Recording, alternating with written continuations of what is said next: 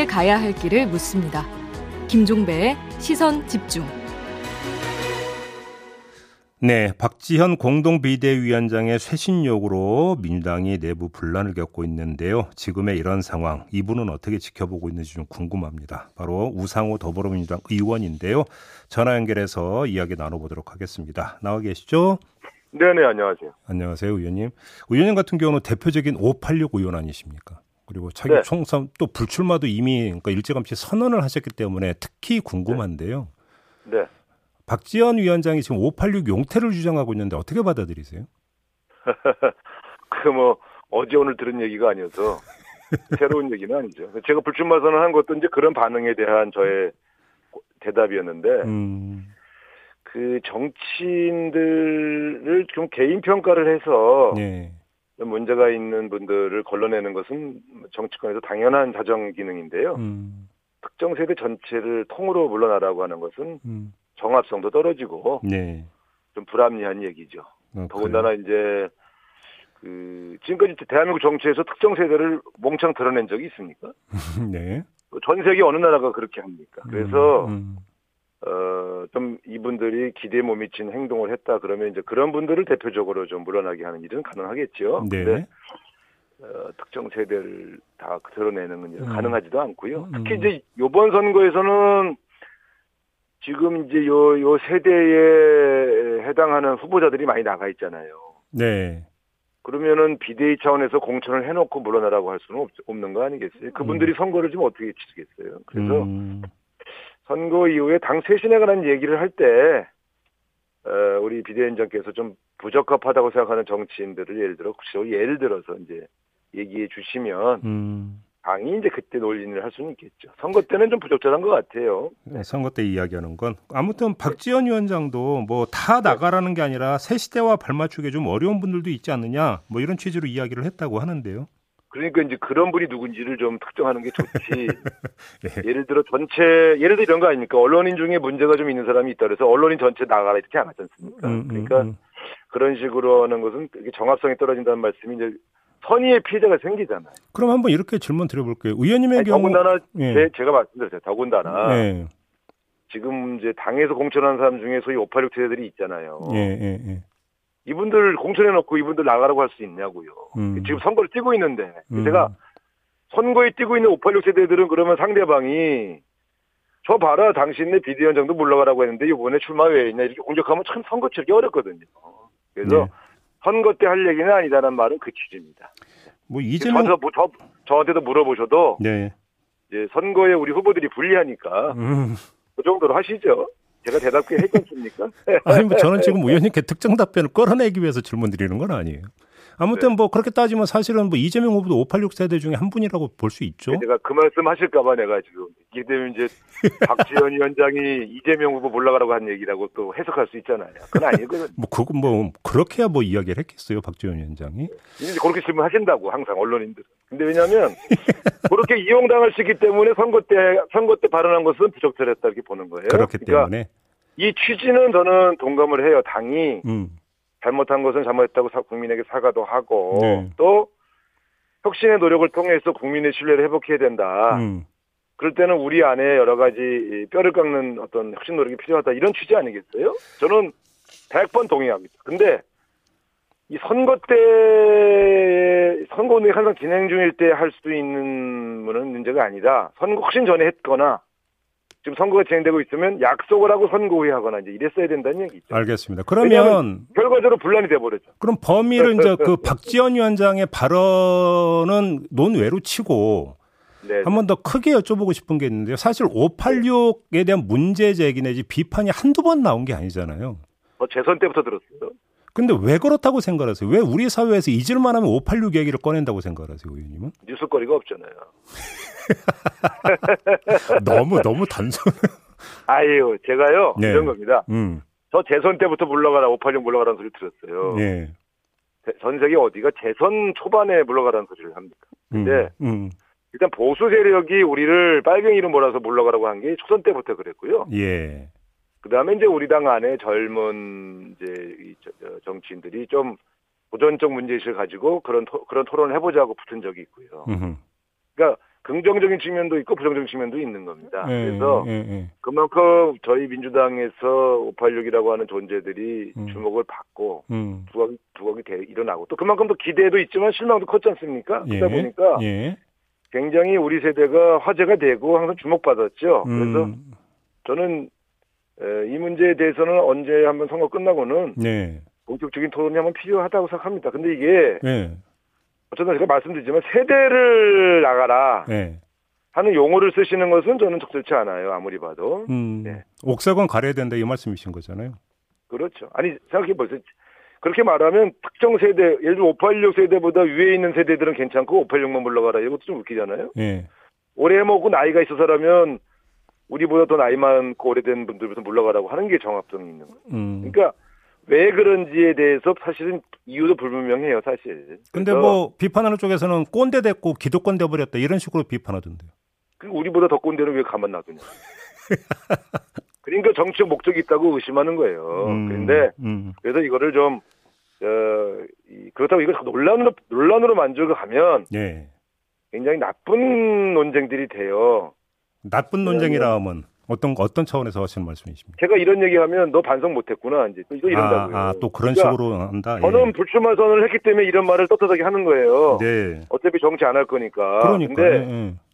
왜 전체 세대를 다 물러가라고 하느냐고 제가 물어보잖아요. 음. 그거에 대답하시는 분이 없어요. 음. 그리고 잠잠하다가 꼭 몇 개월 지나면 다시 또 용태원이 나와요. 네. 그럼 그때 또 제가 왜 전체 세대가 물러가야 되나요? 물어보면 또 그 대답을 안 하세요. 그리고 음. 아 전체 물러나라는 얘기는 아니다. 이렇게 또 이렇게 얘기를 하신다고요. 근데 그러면 안 돼요. 음. 그러니까 분명히 586 세대 물러가라 그랬지. 586 중에 누구 물러가라고 안 했잖아요. 음. 근데 그럼 의원님 의원님은 왜 또 불출마 선언 하셨어요? 그러면 또? 아, 하도 물러가라니까 대표적인 사람 한 명 정도는 좀 이렇게 해줘야 그만 공격을 하겠구나 싶어서 저, 저 자기 희생 삼아 했죠. 근데 예. 예, 이제 김종배 사회자도 그만하세요. 이 재밌으세요? 당하는 우린 힘들어요. 아 왜 또 저를 끌어들이세요? 왜 또 저를? 고통스럽고. 네. 예, 그러니까 네. 네. 저는 정치인이 아니기 때문에. 네, 정치인이 아니어도 이 다- 얘기를 한 10년 이상 들, 들어 들어온 저로서는 얼마나 네. 고통스럽겠어요. 네. 그래요. 네. 다음 이야기로 넘어가죠. 자, 최광욱 의원 징계를 해야 된다는 그런 박지원 위원장의 어떤 이 그 주장은 어떻게 평가를 하세요? 박지원 위원장 갖고 이렇게 논란을 벌이는 거는 저는 선거에 도움이 안 되기 때문에 답변하지 않겠습니다.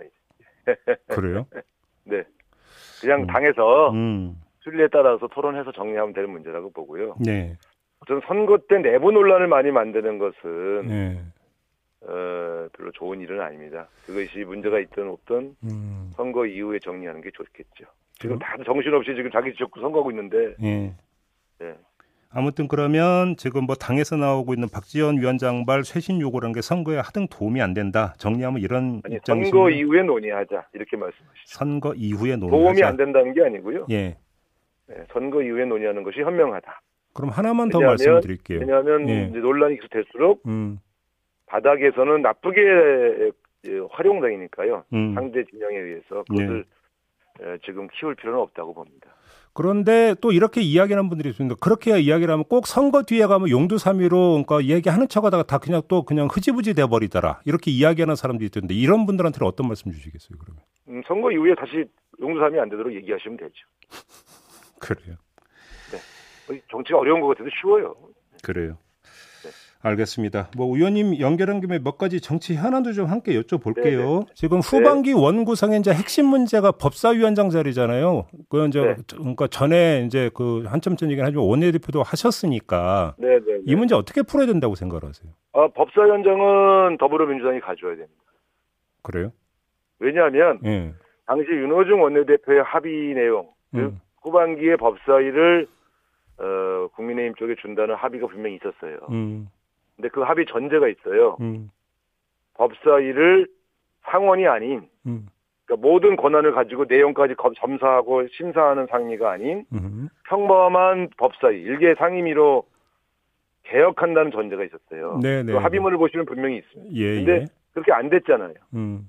그러면 그 합의를 지켜서 법사위를 그냥 검찰청이나 법무부 교정국만 관리하는 그런 음. 상임위로 만들어 주시면 음. 그땐 얘기할 수 있죠. 이 문제는 이 전제 조건이 받아들이지 않은 상태에서는 아. 그 합의는 무효인 겁니다.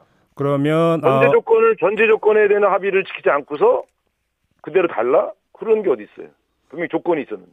그럼 법사위원회의 어떤 그 기능 조정이 선행만 된다면 그때는 다시 논의할 수 있다 이런 말씀이신 거죠 정리하면? 아 그때는 왜 안 줍니까? 예를 들어 검찰청하고 법무부 자신들의 그 소위 말하면 소관 기관만 담당하는 법사이라면 예. 그거 안줄 이유가 없죠. 근데 지금은 뭐냐면 왜 음. 법사위를 가지고 쟁탈전이 벌어지냐면 음. 법사위가 다른 상임위에서 온 쟁점 법안을 붙잡을 수 있는 권한이 있잖아요. 네, 네, 네. 그러면 못 주는 거죠. 그걸 없애자고 한 전자에서 준 건데 음. 그 권한을 그대로 놔둔 상태에서 달라고 그러면 합의 위반이기 때문에 줄 수가 없죠. 음. 근데 만약에 그 합의를 지켜서 법사위가 그냥 검찰청, 법무부, 뭐, 저, 저, 교정, 뭐, 이런, 이런, 소위 말하면 법무연수원, 이런, 어, 기본적으로 법무, 이, 거- 저, 뭡니까, 법사위에 해당된 산하기관만 심사하고, 음. 그 외에 그냥 자꾸 수정만 해주는 그런 상임위가 된다면, 저는 넘겨줘도 된다고 생각합니다. 아 그렇게. 그러니까. 그런데 지금 전제가 된 걸 안 지켜주고서, 음. 왜 약속 안 지키냐, 그래서, 저는 그래요. 아니, 당신들이 약속을 먼저 안 지켜줬냐. 그럼 그 법안부터 통과시키자. 음. 그리고 가져가라. 어허. 그렇다. 그때도 안 가져가려고 그럴 거예요. 그래. 선결, 선결 조건이 있다는 말씀이시군요. 그렇습니다. 네. 자, 마지막으로 이걸 좀 여쭤볼게요. 그러니까 뭐 오랜만에 의원님 연결했는데 윤석열 대통령의 인사 있잖아요. 네. 뭐 어제도 이제 그 두 장관 자리 다시 이제 또 추가 인선도 있긴 했는데 총평을 좀 해주신다면 어떻게 평가해 주시겠어요? 아휴, 뭐 그냥 정말 뭐 뭐라고 하겠습니까만은 최측근과 친구들 또 너무 서울대 중심의 동창들 음. 챙기는 인사로 전락이 돼버려서 네.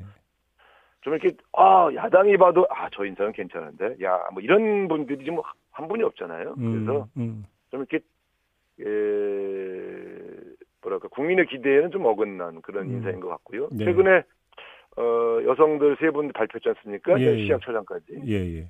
그것도 그래요. 좀 뭐냐면 어, 바이든 대통령 방한했을 때 미국 기자가 질문하니까 네. 황급하게 여성 장관 몇 명 더 추가하잖아요. 음, 그것도 근데 예를 들어 교육부 장관에 지금 비교육 전문가가 들어갔잖아요. 행정 전문가가. 네, 네.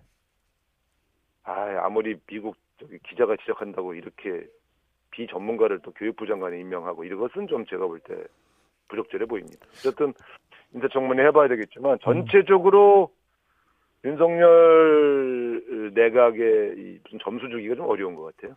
그 김승희 보건복지부 장관 후보자에 대해서 민주당 의원들은 이제 그 문재인 당시 대통령에 대해서 침해 발언한 걸 상당히 이제 심각하게 이제 비판하던데 의원님도 공감하시는 비판입니까?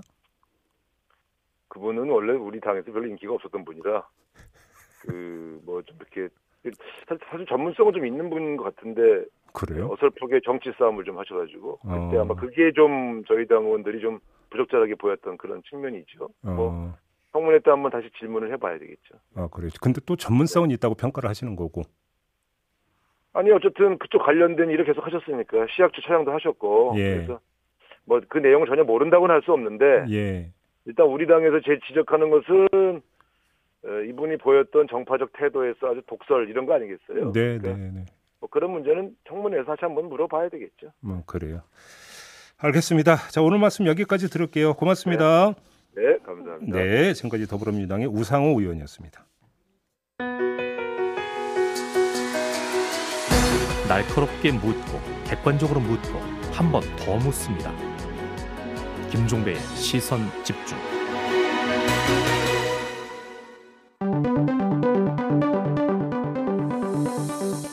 놓쳐선 안 되는 뉴스 빠짐없이 전해드리겠습니다. 여기도 이슈. 네, 정은정 작가 모셨습니다. 어서 오세요. 네, 안녕하세요. 첫 번째 이슈는요. 아, 오늘 나이 이야기 많이 하게 되네요. 예, 나이는 숫자일 뿐 음. 임금 피크제 도입 무효 판결이 나왔습니다. 어, 중요한 판결이 나왔어요. 네. 예. 어제 합리적인 이유 없이 연령만으로 이 연령만을 이유로 잡아, 삼아서 직원의 임금을 깎는 이 임금 피크제는 고령자 고용법을 위반한 것이므로 음. 무효라는 대법원의 판결이 나왔습니다. 음, 소를 제기한 A 씨는 1991년 한 연구원에 입사를 해서 2014년까지 일을 했는데요. 음. 2011년부터 3년간 임금 피크 피크제 적용을 받았습니다. 네. A 씨는 이 기간 동안 직급과 역량 등급이 강등된 수준으로 낮은 기본급을 받았다라고 하는데요. 음. 정상 임금과의 차액을 청구하는 소송이었습니다. 임금 피크제 도입한 뒤에 55세 이상 직원들의 월 급여가 평가 등급에 따라 93만 원에서 283만 원까지 이렇게 차이가 있었대요. 네. 이전보다 더 좋은 평가를 받았더라도 예외는 없었다고 합니다. 음. 어, 대법원은 이번에 원고 일부 승소로 판결을 한 원심을 확정 지었는데요. 재판부는 임금 피크제 적용 전후로 원고에게 부여된 목표 수준이나 업무의 내용에 차이가 있었다고 보기 어려우므로 임금 피크제는 연령 차별이라고 판단을 했습니다. 노조와의 협의로 임금 피크제를 도입했더라도 취업 규칙의 내용이 현행법에 어긋난다면 그 취업 규칙은 무효라는 판결인데요. 네. 노동계는 당연히 환영, 환영을 하고 있고요. 재계는 경영의 부담을 내서 벌써부터 우려의 목소리를 높이고 있습니다. 음, 음. 그런데 임금 피크제를 도입한 취지가 임금 삭감을 통해 재원을 마련하고 대신에 신규 고용을 창출하거나 고령층 고용을 늘리는 거였잖아요. 네. 이건 잘 안 했다는 거죠. 음. 그래서 임금만 깎아놓고 추가 고용이 없었다는 지적은 그동안 많이 받아왔는데요. 음, 음. 그래서인지 이제 이 기업들 우려가 썩 와닿진 않네요. 예. 어제 정경련이 그 이거에 대해서 이렇게 돼버리면 네. 일자리 창출이 어렵다 이런 취지로 또 이제 뭐 입장 내놨다라는 뉴스를 본 바가 있는데 임금 피크제를 해서 그러면 남는 재원으로 젊은층 일자리를 늘린다. 근데 네. 그것도 아니라고 한다면 네. 핵심은 그거죠. 바로 그 문제죠, 네. 사실은. 알겠습니다. 이게 이제 파장이 어디까지 미칠 것이냐. 네. 그러니까 사실은 뭐 대법원의 판결은 이것이 이제 한번 이렇게 판결이 나온다고 해서 이게 보편 적용이 되는 건 아니고 네. 해당 사업장 요 사례에만 이제 적용이 되는 것이기 때문에 다른 사례로까지 이게 이제 확대 적용이 될 수 있는 일- 이걸 좀 이제 초점을 두고 좀 봐야 될 문제인 것 같아요. 자, 두 번째 이슈로 넘어가겠습니다. 예, 끝내 오고만 고금리 시대입니다. 어제 한국은행 금융통화- 금융통화위원회가 기준금리를 0.25% 인상을 했습니다. 음, 이로써 기준금리는 작년 8월 0.5%에서 약 9개월 만에 1.75%로 급등을 했는데요. 대출 금리도 그만큼 올라 대출자의 이자 부담이 17조 원 가까이 늘어날 것이라고 추정이 됩니다. 음흠. 3월 말 기준으로 이 가계 대출이 거, 거의 뭐 1,752조 7천억에 달한다고 해요. 음. 근데 문제는 고정금리가 아니라 77%가 변동금리 대출이어서 음. 금리 인상분이 바로바로 적용이 된다고 할 수 있는데요. 네. 많은 분들이 이자 걱정으로 불안해하고 계실 텐데 음. 이게 끝이 아니라고 하네요. 음흠. 한국은행 이창용 총재는 금리 인상을 발표하면서 한동안 경제 성장보다는 물가 안정에 더 집중을 하겠다라고 어제 이야기를 했고요. 더 올린다는 얘기죠. 네. 연말이면 기준금리가 연 2.25%에서 2.5%까지도 오를 수 있다라고 밝혔거든요. 오호. 예, 올해 예정된 네 번의 금통위에서 최소 두 번은 더 금리를 올리겠다는 뜻입니다. 음. 아, 그렇다면 대출자의 부담이 더 커질 것으로 보이는데요. 이미 은행에서 6%대를 이렇게 대출 금리가 시중은행에서 올랐거든요. 음. 그런데 올해 연말이면 13년 만에 7%대를 넘어설 전망인데요. 네. 문제는 은행 이자가 이렇게 오르면 제2, 제3 금융권의 이자는 더 급격하게 오를 거라는 거죠. 음. 은행 문턱이 높아서 카드론을 받거나 저축은행에서 돈을 빌린 이 취약계층은 이자 상환에 더 큰 부담을 느낄 수밖에 없는 상황이고요. 예. 여기에 대출을 많이 받아 집을 장만한 이들도 부담이 상당히 커질 것 같습니다. 신용 악화가 우려되는 상황인데 금융당국이 이 리스크 관리를 어떻게 해야 될지를 모르겠어요. 음. 어, 반면 기준금리가 오름에 따라서 시중 은행들이 예적금 금리도 상향 조정한다고 하는데 하지만 예적금을 넣어서 이자를 불릴 수 있는 사람들보다는 돈 갚는 일에 발을 동동 구를 사람들이 더 많잖아요. 네. 예, 특히 뭐 자영업자나 뭐 그리고 청년 계층들 같은 경우는요.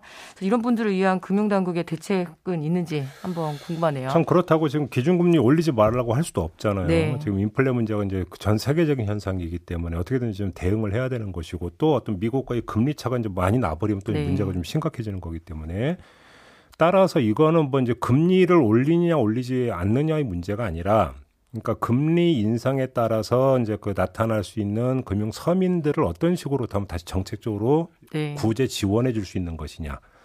이것들을 좀 이제 그 방법을 찾는 게 가장 합리적인 접근법이 아닐까 싶은 생각이 좀 들어요. 예. 들어서 이제 뭐 그 상대적으로 좀 싼 이자로 갈아탈 수 있는 길을 열어준다든지 뭐 이런 어떤 정책 수단이 좀 필요해 보이는데 정부가 어떻게 할지 요걸 좀 봐야 될 것 같습니다. 네. 마지막 이슈로 가볼까요? 예, 잃어버린 총알을 찾아서 음. 군대에서 절대 잃어버리면 안 되는 물건이 바로 이 총알인데요. 예, 네. 예, 예비역들은 다 경험해 보셨다고 하더라고요. 음. 사격 훈련 마치고 탄피 개수가 발사 횟수랑 하나만 어긋나도 난리가 난다고 하더라고요. 네. 탄피 하나만 없어져도 이렇게 큰일인데 총알을 잃어버리면 어떻게 될까요? 네. 그런데 그런 일이 실제로 어제 벌, 아, 벌어졌습니다. 그것도 대통령실에서 음. 벌어졌는데요. 어제 MBC 단독 보도를 통해 알려졌습니다. 음. 대통령 집무실을 경비하는 100일 경비단 소속 경찰이 38구경 권총에 쓰이는 실탄 6발을 분실했다고 하는데요. 음. 대통령 집무실 주변에서 잃어버렸을 것으로 추정되는데 이곳은 대통령실 관계자들은 물론 군인과 취재진 그리고 외부의 공사 인력까지 통행이 매주, 매우 잦은 곳이라고 해요. 네. 그래서 누군가 주워간 거라면 정말 심각한 상황인데 음. 경비단은 경찰관의 고의성은 없다고 보고 현재 CCTV 등을 통해서 당시 현장 오간 사람들을 분석하고 있다라고 하고 있습니다. 비슷한 일이 2017년에도 있었다고 합니다. 박근혜 전 대통령의 자택을 지키던 청와대 경호원이 실탄이 장전된 권총을 분실한 사건이 있었거든요. 당시 이 경호원이 식당에서 잠시 화장실을 갔다가 권총집을 풀어놨고 이걸 깜빡하고 그냥 나왔다고 하더라고요. 아이고. 예. 예. 근데 그때 24시간 근무 교대로 피로가 누적되었다라고 이렇게 이야기를 하고 음. 그래도 그땐 이틀 만에 찾았거든요. 네. 예. 근데 지금은 찾은 지뭐 그 집무실 이전하고 8일 만에 잃어버렸는데 어제서야 밝혀진 거죠. 음. 그래서 이번 사건에서도 대통령실 경비 인원의 피로가 원인으로 지적이 되고 있는데요. 백일 경비단은 4개 대대로 구성이 되어 있고 집무실이 이전이 되면서 한개 대대는 청와대에 남았고 음. 3개 대대만 용산으로 이전을 하는 바람에 음. 어, 일의 하중이 더 커진 거죠. 음. 그러니까 업무량을 단순 계산하면은 33%가 늘어난 거거든요. 총알 찾는 일이 제일 급하겠지만 대통령실 사람들 과로 문제도 조치가 필요해 보이네요. 음. 그래도 실수하면 안 되는 게 있죠. 그렇죠. 이건 절대 하면 안 되는 큰일 나는 일이죠. 그 총알집 자체를 잃어버린 것으로 추정하고 있습니다. 알겠습니다. 자 마무리하죠. 네. 정은정 작가 수고하셨습니다. 예, 고맙습니다. 네, 김종배의 시선 집중 2부 마무리하고 8시 3부로 이어가겠습니다. 잠시만요.